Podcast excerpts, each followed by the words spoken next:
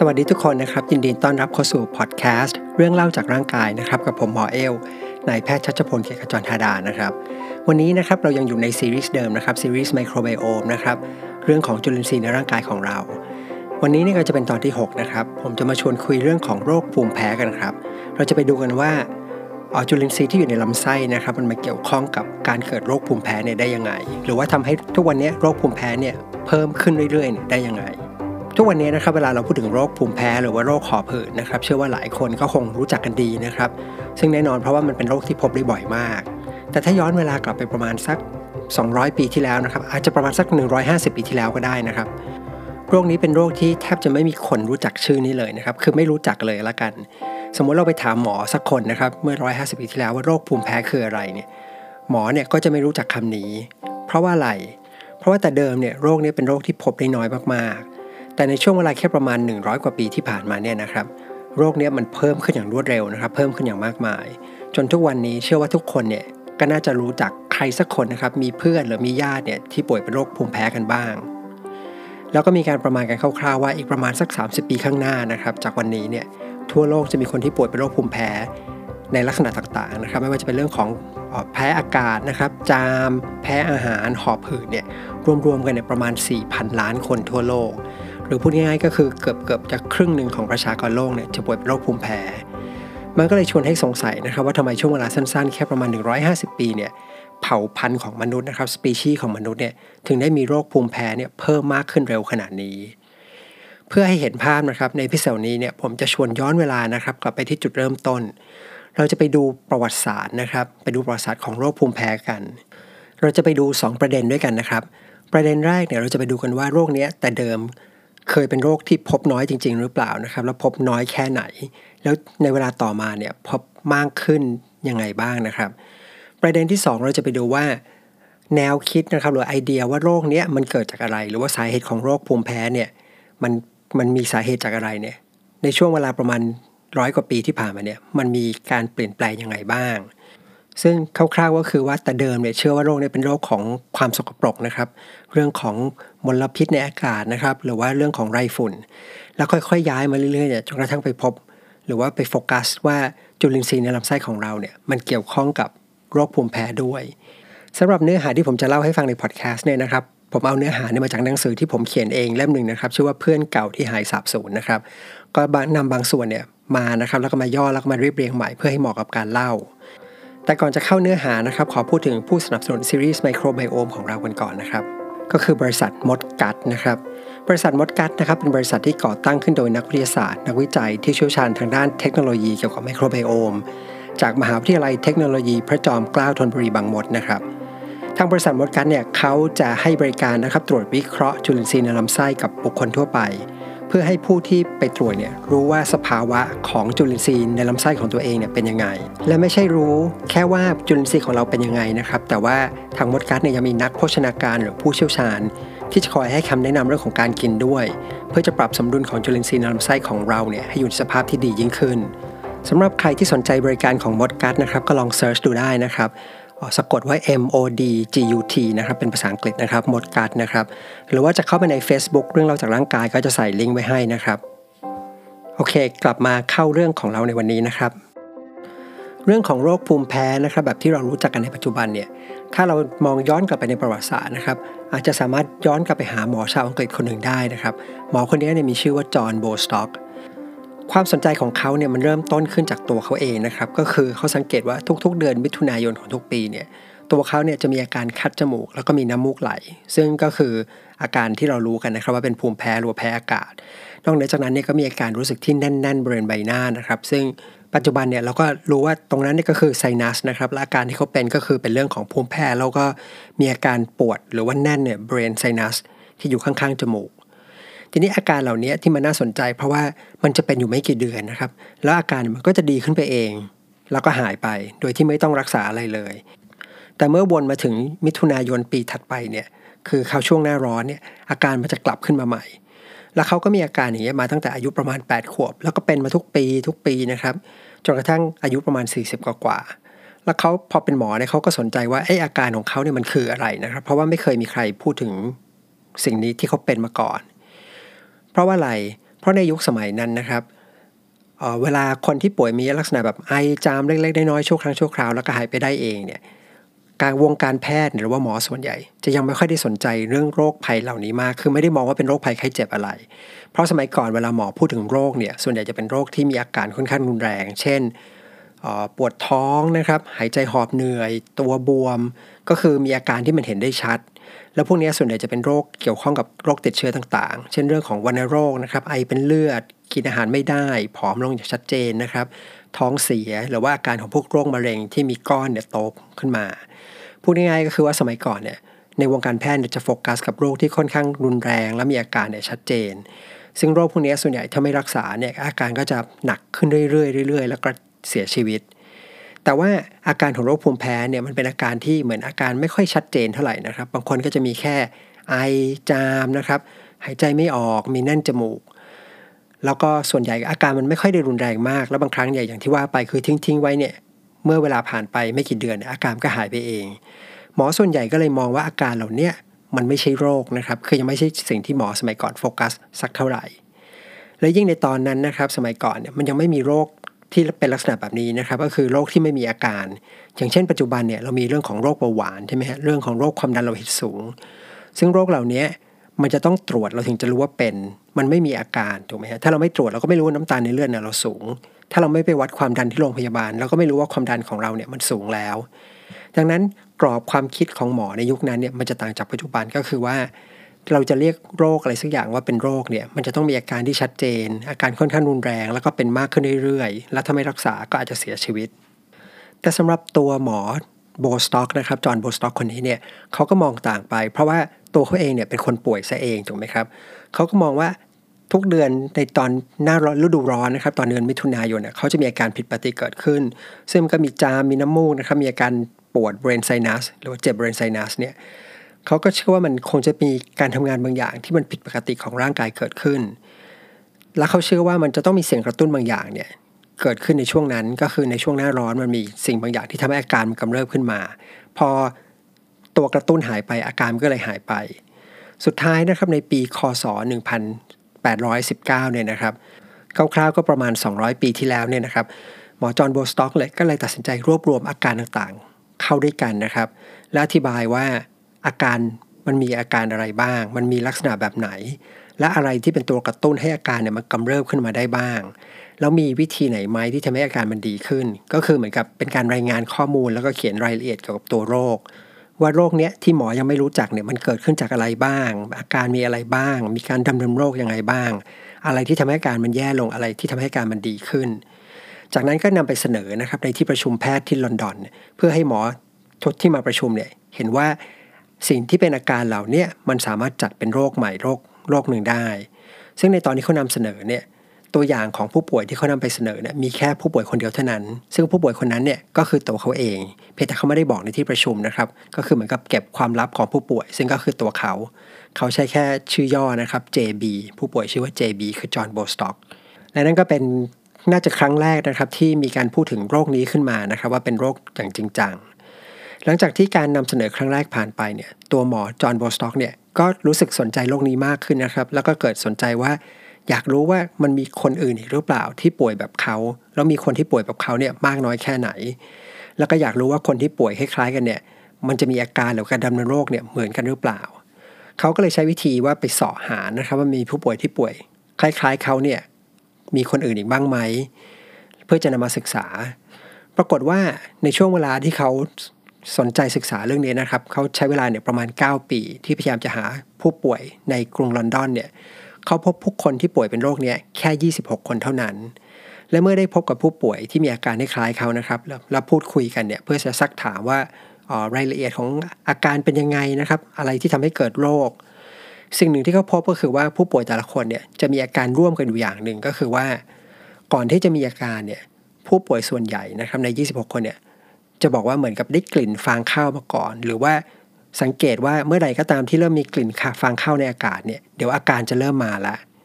หมอจอห์นโบสต็อกเนี่ยก็เลยเชื่อว่ากลิ่นฟางข้าวเนี่ยมันน่าจะเป็นตัวกระตุ้นให้เกิดโรคนี้เขาก็เลยเรียกโรคนี้นะครับว่า hay fever นะครับคำว่า hay ที่แปลว่าฟางข้าว ทีนี้มีจุดแปลกที่น่าสนใจมากอยู่จุดหนึ่งที่หมอจอห์นโบสต็อกเนี่ยเขาสังเกตเห็น ก็คือในผู้ป่วยทั้ง 28 คนที่เขาพบ ทุกคนเนี่ย จะเป็นคนที่มีฐานะร่ำรวย แล้วก็เป็นชนชั้นสูงของสังคม มีการศึกษาดี เขาไม่เจอคนจนหรือคนที่มีการศึกษาน้อย ป่วยเป็นโรคนี้เลย มันก็เลยทำให้เขาสนใจขึ้นมาอีกว่าไอ้ความร่ำรวยหรือความยากจนเนี่ยมันเป็นปัจจัยที่เกี่ยวข้องกับการเกิดโรคหรือเปล่า หมายถึงว่าโรคนี้มันพบเฉพาะในชนชั้นสูงจริงหรือเปล่า จากนั้นนะครับเขาก็เลยโฟกัสใหม่คราวนี้เขาลองจะไปหาเลยนะครับ ตามบริเวณ ที่อยู่ย่านคนจนทั้งหลายแหละหรือว่าจะมีคนเนี่ยที่ป่วยเป็นโรคนี้บ้างหรือเปล่า เขาก็เดินเข้าไปในย่านคนยากจนต่างๆนะครับ เพื่อไปเคาะประตูดูนะครับ แล้วก็ไปศึกษาดูว่ามีใครป่วยเป็นโรคนี้บ้างหรือเปล่า ปรากฏว่าหลังจากที่พยายามหาอยู่นานเนี่ยเขาก็ไม่เจอคนที่มีฐานะยากจนป่วยเป็นโรคนี้เลย ซึ่งอันนี้เป็นลักษณะที่แปลกและน่าสนใจอย่างหนึ่งนะครับ ซึ่งเขาไม่รู้คำอธิบาย เพียงแต่ว่าตั้งแต่ครั้งแรกๆที่มีการศึกษาเกี่ยวกับโรคนี้นะครับ ก็ค้นพบว่าเศรษฐฐานะทางสังคมเนี่ย ก็เป็นปัจจัยหนึ่งที่เกี่ยวข้องกับโรคนี้ด้วย หลังจากที่เขาศึกษาอยู่ประมาณ 9 ปีนะครับเขาก็นำผู้ป่วยทั้งหมด 28 คนเนี่ยไปเสนอในที่ประชุมแพทย์อีกครั้งหนึ่ง ซึ่งคราวนี้เนี่ยก็ได้รับความสนใจจากวงการหมอนะครับเนี่ยมากขึ้นทำให้หมอในวงการเนี่ยก็เริ่มค่อย ๆ ตื่นตัวมากขึ้นนะครับแล้วค่อยๆยอมรับว่าเนี่ยเป็นโรคใหม่โรคใหม่ชนิดหนึ่ง แต่ก็ใช้เวลาพออีกนานพอสมควรนะครับ ก็คือประมาณ 24 ปีทั้งหมด นับตั้งแต่หมอโจนบอสต็อกเนี่ย นำเสนอโรคนี้ครั้งแรกในที่ประชุม ก็คือในปีคศ 1843 นะครับ ก็คือ 24 ปีถัดมาเนี่ยโรค hay fever เนี่ยถึงถูกนำไปบันทึกไว้ในตำราแพทย์เป็นครั้งแรก ให้กับนักศึกษาที่มหาวิทยาลัย King's College เนี่ยได้เรียนหรือว่ารู้จักกับโรคนี้ หลังจากนั้นมานะครับหมอ generation ใหม่ๆเนี่ยที่เรียนจบออกมาเนี่ยก็เริ่มรู้จักกับโรคนี้เนี่ยมากขึ้น แล้วก็สามารถที่จะไปวินิจฉัยโรคนี้กับผู้ป่วย แต่อย่างไรก็ตามนะครับ แม้ว่าหมอจะรู้แล้วว่า อาการเหล่านี้เป็นโรคที่เขาเรียกว่าเป็นโรคภูมิแพ้นะครับหรือว่าโรค hay fever ในที่ยุคสมัยก่อนเรียก แต่ก็ยังไม่มีใครรู้แน่ชัดว่า อะไรที่ทำให้เกิดอาการนี้ขึ้นมา หรือว่าอะไรที่เป็นตัวกระตุ้นให้เกิดอาการขึ้นมาจริง ๆ แน่นอนว่าหนึ่งในตัวกระตุ้นที่ยอมรับกันทั่วไปก็คือกลิ่นของฟางข้าว แต่ว่ามันก็มีคำถามต่อว่าทำไมบางคนได้กลิ่นฟางข้าวแล้วไม่มีอาการ บางคนมีอาการทั้งที่ไม่ได้กลิ่นฟางข้าวมาก่อน หรือว่าอาการเนี่ยไม่สัมพันธ์กับกลิ่นฟางข้าว หมอหลายคนเนี่ยก็เลยเชื่อว่ามันมีปัจจัยอื่นเข้ามาเกี่ยวข้องนะครับอาเช่นก็จะมีสมมติฐานเนี่ยออกมาเยอะมากนะครับหมอบางคนก็เชื่อว่าอาจจะเป็นเรื่องของอุณหภูมิ เพราะว่าโรคเนี้ยพอเริ่มเข้าสู่ฤดูร้อนเนี่ยอากาศมันเริ่มอุ่นขึ้นเมื่อไหร่เนี่ยคนก็เริ่มมีอาการเหล่านี้มากขึ้น หมอบางคนเนี่ยเชื่อว่าเกี่ยวข้องกับละอองเกสรที่ลอยอยู่ในอากาศ ส่วนหมอบางคนเนี่ยมีสมมติฐานว่าโรคนี้อาจจะเกี่ยวข้องกับฐานะทางสังคมก็ได้ เช่น บางคนเชื่อว่าถ้าเรียนเยอะเกินไปเนี่ยนะครับหรือว่าต้องใช้สมองเยอะกับการศึกษามากๆเนี่ยมันจะทำให้เกิดความเครียด แล้วพอมีความเครียดเนี่ยก็ทำให้เกิดอาการแพ้อากาศเนี่ยได้ง่ายขึ้น แล้วช่วงเวลานี้นะครับหมอก็สนใจกับโรคนี้มากขึ้น เมื่อหมอต่างๆนะครับสนใจกับโรคนี้มากขึ้นเนี่ยก็เริ่มค้นพบความน่าสนใจอีกอย่างหนึ่งของโรคนี้ก็คือว่า โรคนี้เนี่ย เหมือนจะพบเฉพาะในคนผิวขาวเท่านั้น คือไม่พบในคนผิวสีหรือคนผิวสีน้ำตาลเลย แม้ว่าคนผิวดำนะครับหรือคนผิวสีน้ำตาลเนี่ยจะมีฐานะดี ก็ไม่พบโรคนี้เหมือนกันทำให้หมอบางคนเนี่ยมองว่าโรคนี้อาจจะเกี่ยวข้องกับเชื้อชาตินะครับ เป็นโรคของพันธุกรรม ซึ่งจะพบเฉพาะในคนผิวขาวนะครับหรือชาวยุโรปเท่านั้น สุดท้ายนะครับจะมีหมอชาวอังกฤษคนหนึ่งนะครับ ที่จะสามารถเหมือนกับสรุปได้ค่อนข้างชัดว่าอะไรคือสิ่งสำคัญนะครับ ที่กระตุ้นให้เกิดอาการเหล่านี้ หมอคนนี้มีชื่อว่าชาลส์แฮร์ริสันแบล็กลีย์นะครับหมอแบล็กลีย์เนี่ยก็เหมือนกับหมอโบสต็อกนะครับก็คือว่าตัวเขาเองเนี่ยป่วยเป็นโรคภูมิแพ้เหมือนกัน แล้วทุกฤดูร้อนเนี่ยเขาจะสังเกตว่ามันจะมีอาการเหล่านี้เกิดขึ้น พอเข้าสู่ฤดูหนาวเนี่ยอาการมันก็จะหายไปเอง ทีนี้ตัวหมอแบล็กลีย์เนี่ยเขาเชื่อว่าตัวที่กระตุ้นให้เขาเกิดอาการเนี่ยก็คือพวกละอองเกสรต่างๆ ที่ลอยอยู่ในอากาศเขาก็เลยอยากจะทำการทดลองนะครับ เพื่อพิสูจน์ว่าละอองเกสรเนี่ยเป็นตัวที่กระตุ้นให้เกิดอาการขึ้นจริง ๆ ทีนี้วิธีของเขาก็คือว่า เมื่อถึงฤดูร้อนเนี่ยพอเขาเริ่มมีอาการเขาก็จะไปเก็บพวกฝุ่นละอองในอากาศ แล้วเก็บละอองเกสรเนี่ยมาใส่ไว้ในขวดแก้ว พอเวลาผ่านไปนะครับพอหมดฤดูร้อนเข้าสู่ฤดูหนาว ซึ่งอาการเขาก็หายไปหมดแล้วเขาก็ไปเอาขวดแก้วเหล่านั้นที่เก็บเอาไว้เนี่ยมาเปิดทีละขวดนะครับแล้วก็สูดดมเข้าไป เพื่อจะดูว่าสิ่งต่างๆที่เก็บเอาไว้เนี่ยมันมีอะไรบ้างที่กระตุ้นให้เขาเกิดอาการขึ้นมาได้ แล้วเขาก็พบว่าสิ่งที่กระตุ้นให้เขาเกิดอาการเนี่ยก็คือตัวละอองเกสรจริง ๆ เขาก็เลยสรุปว่าพวกละอองเกสรและฝุ่นต่างๆ ที่ลอยอยู่ในอากาศเนี่ยมันสามารถกระตุ้นให้เกิดโรคภูมิแพ้ได้ แล้วนั่นนะครับก็คือเรื่องราวความเป็นมานะครับ เป็นประวัติศาสตร์นะครับ ว่าวงการแพทย์เนี่ยรู้จักโรคนี้ได้ยังไงนะครับ คือโรคภูมิแพ้แล้วก็รู้จักสิ่งที่กระตุ้นให้เกิดอาการได้ยังไง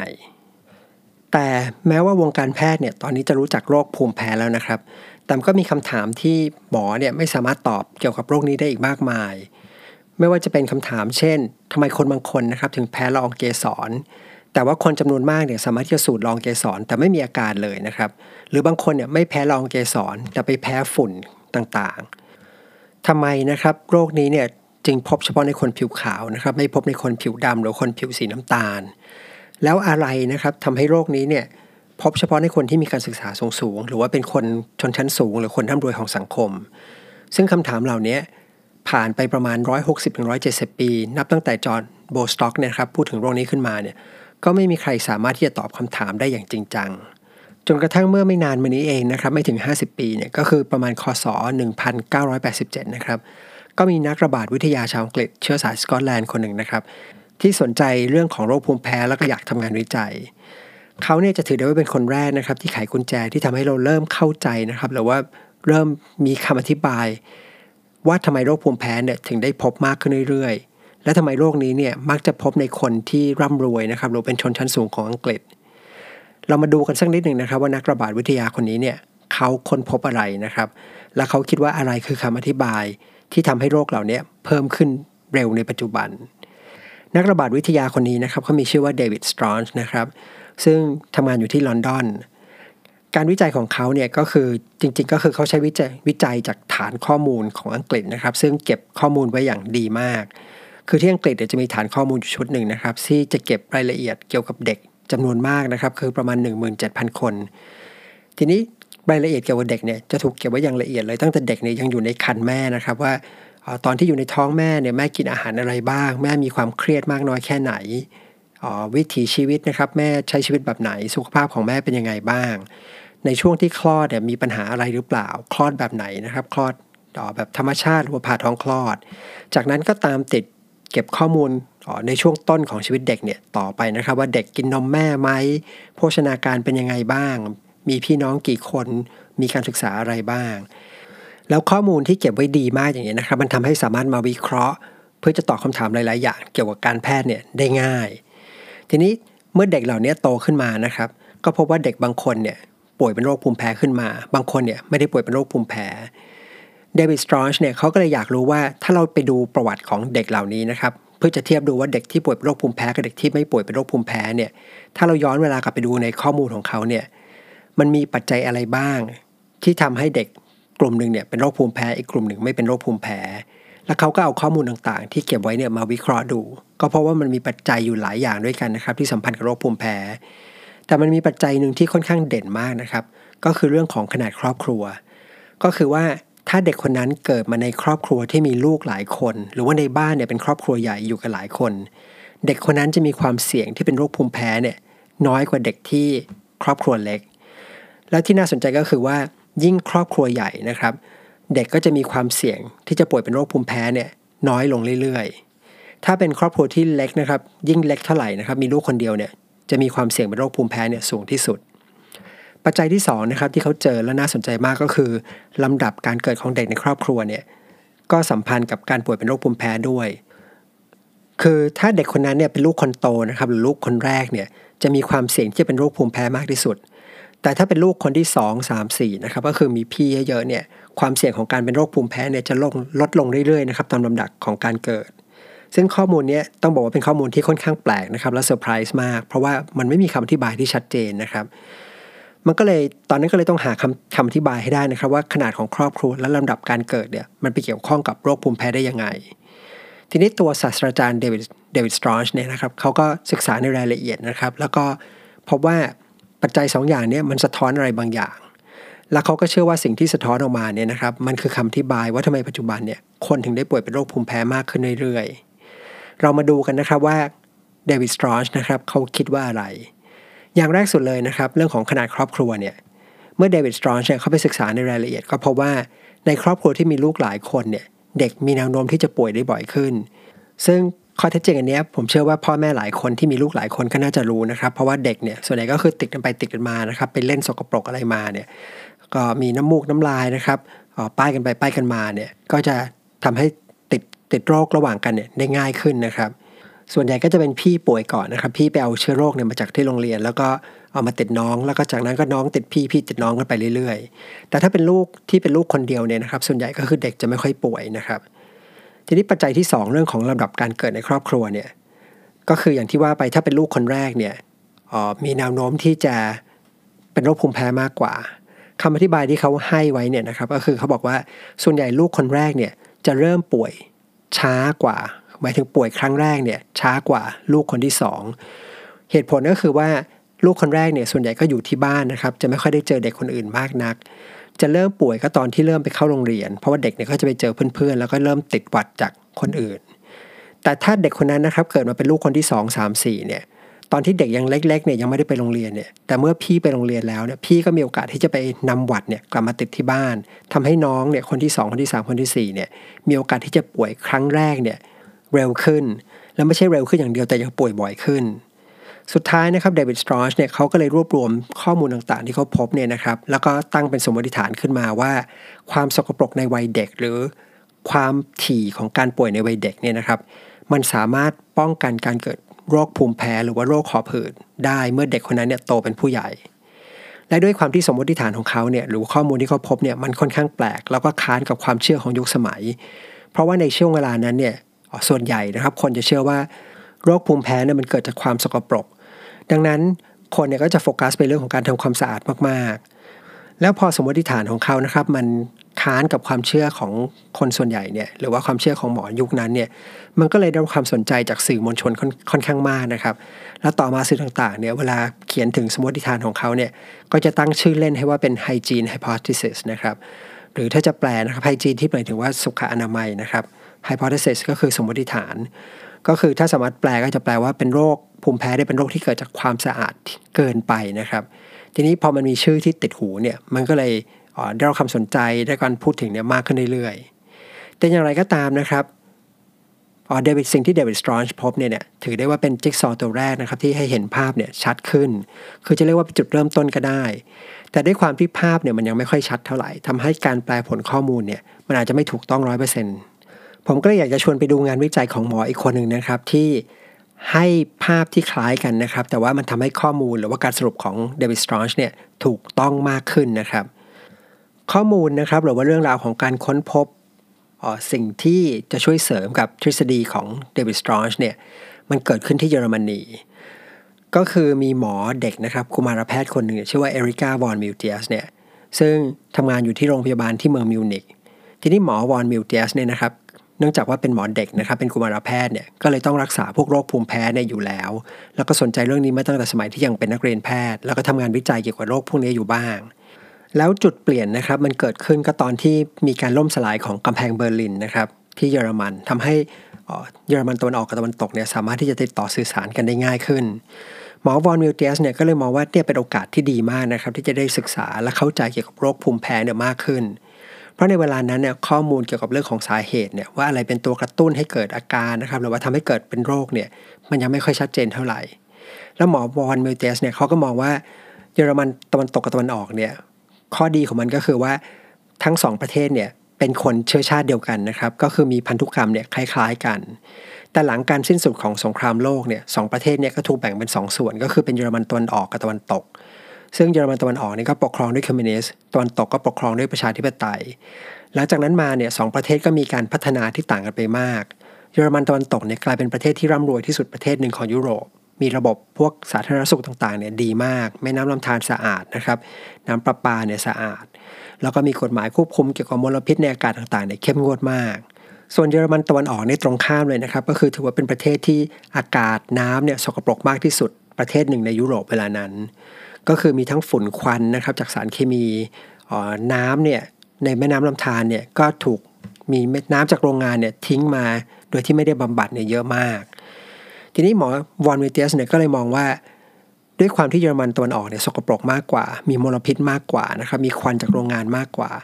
ก็เลยเป็นไปได้ว่าเด็กเยอรมันตะวันออกเนี่ยน่าจะป่วยเป็นโรคภูมิแพ้มากกว่า ซึ่งก็ตรงกับความเชื่อของยุคนั้นก็คือว่าสิ่งแวดล้อมความสกปรกในอากาศเนี่ยมันทำให้คนป่วยเป็นโรคภูมิแพ้ ก็เลยเดินทางไปเก็บข้อมูลนะครับ แต่เมื่อได้เก็บข้อมูลจริงๆเนี่ยก็ต้องประหลาดใจ เพราะว่า สิ่งที่พบมันตรงข้ามกับที่เชื่อนะครับ กลายเป็นว่าเยอรมันตะวันออกเนี่ยซึ่งสกปรกกว่ามีมลพิษมากกว่า กลับมีอัตราการป่วยเป็นโรคภูมิแพ้เนี่ยต่ำกว่าเยอรมันตะวันตกมาก ทีนี้พอข้อมูลออกมาแบบนี้เนี่ยหมอวอนมิวเทียสเนี่ยก็ไม่รู้คำอธิบายนะครับว่าจะอธิบายข้อมูลที่เจอเนี่ยได้ยังไง แต่สุดท้ายเนี่ยเมื่อมีโอกาสได้อ่านงานวิจัยของศาสตราจารย์เดวิดสตรอนช์เนี่ยนะครับที่คุยพูดถึงเรื่องของ hygiene hypothesis เนี่ยบวกกับเวลานั้นเนี่ย หมอวอนมิวเทียสมีโอกาสได้คุยกับหมอคนอื่นนะครับ คุยนักระบาดวิทยาที่สวิตเซอร์แลนด์นะครับ แล้วก็พบข้อมูลที่น่าสนใจอย่างหนึ่งว่า ที่สวิตเซอร์แลนด์เนี่ยมีการศึกษานะครับ แล้วก็พบว่าเด็กที่เติบโตในชนบทชนบทนะครับ เติบโตในฟาร์มที่มีการเลี้ยงสัตว์นะครับ ซึ่งแน่นอนว่าเด็กที่เติบโตมาในบ้านแบบนี้นะครับ ก็จะมีการสัมผัสกับสัตว์นะครับ สัมผัสกับดิน สัมผัสกับฟางนะครับ สัมผัสกับมูลสัตว์เนี่ยมาก แล้วเด็กเหล่านี้มีแนวโน้มจะป่วยเป็นโรคภูมิแพ้เนี่ยน้อยกว่าเด็กที่เติบโตในเมืองนะครับที่มันสะอาดกว่า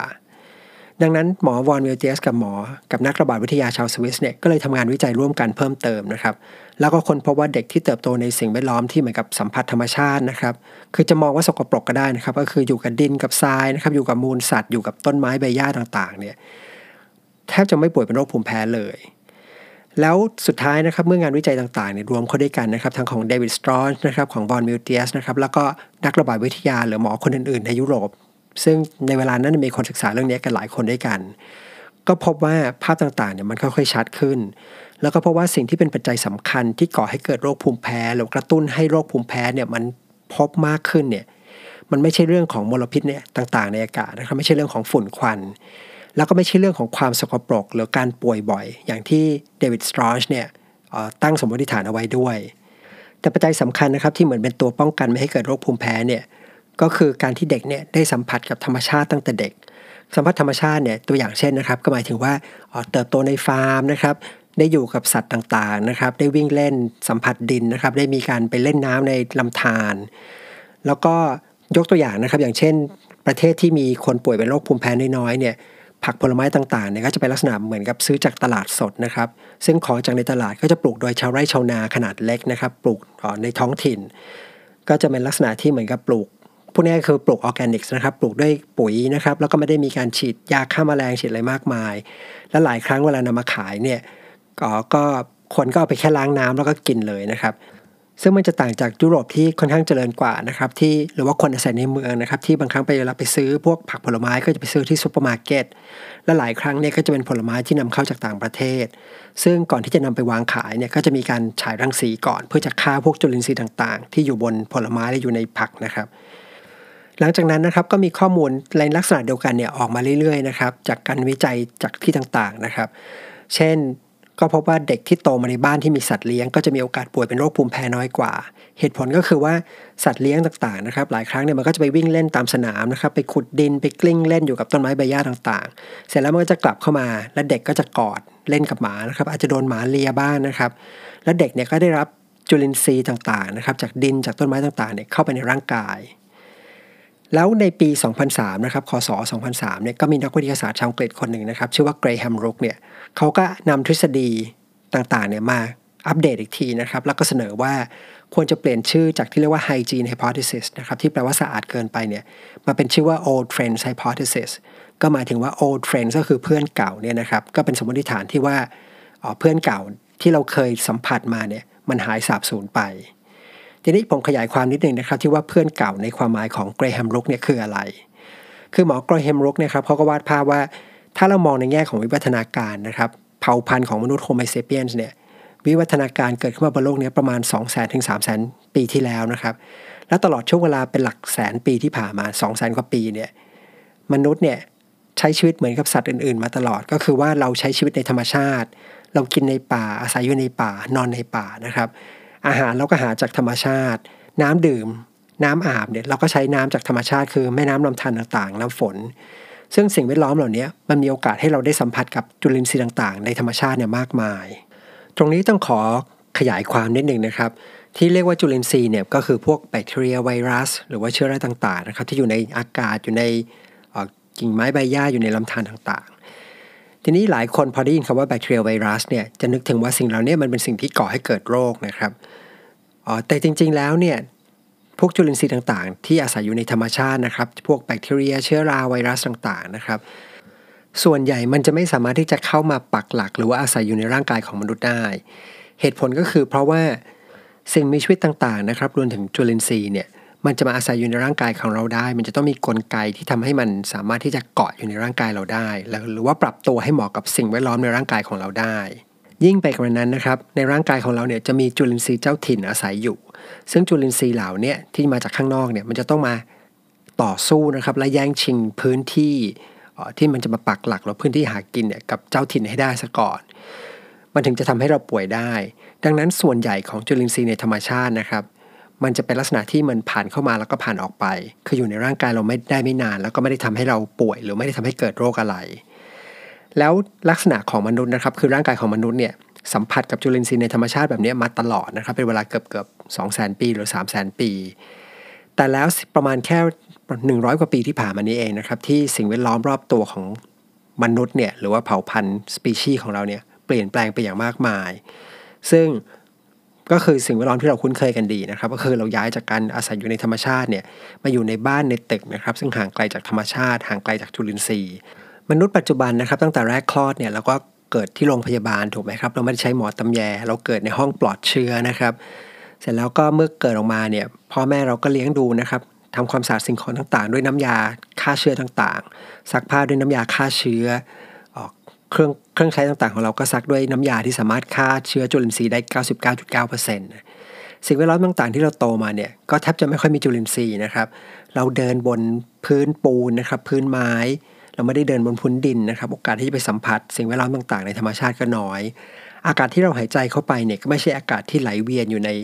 ธรรมชาตินะครับ ไม่ใช่อากาศที่ไหลผ่านต้นไม้ใบหญ้าผ่านแม่น้ำลำธารแต่เป็นอากาศที่ไหลเวียนอยู่ในตึกนะครับ หลายครั้งก็จะมีการ ไหลผ่านเครื่องปรับอากาศนะครับ ซึ่งเป็นเครื่องปรับอากาศที่สามารถกรองจุลินทรีย์แล้วก็ฆ่าเชื้อได้ด้วย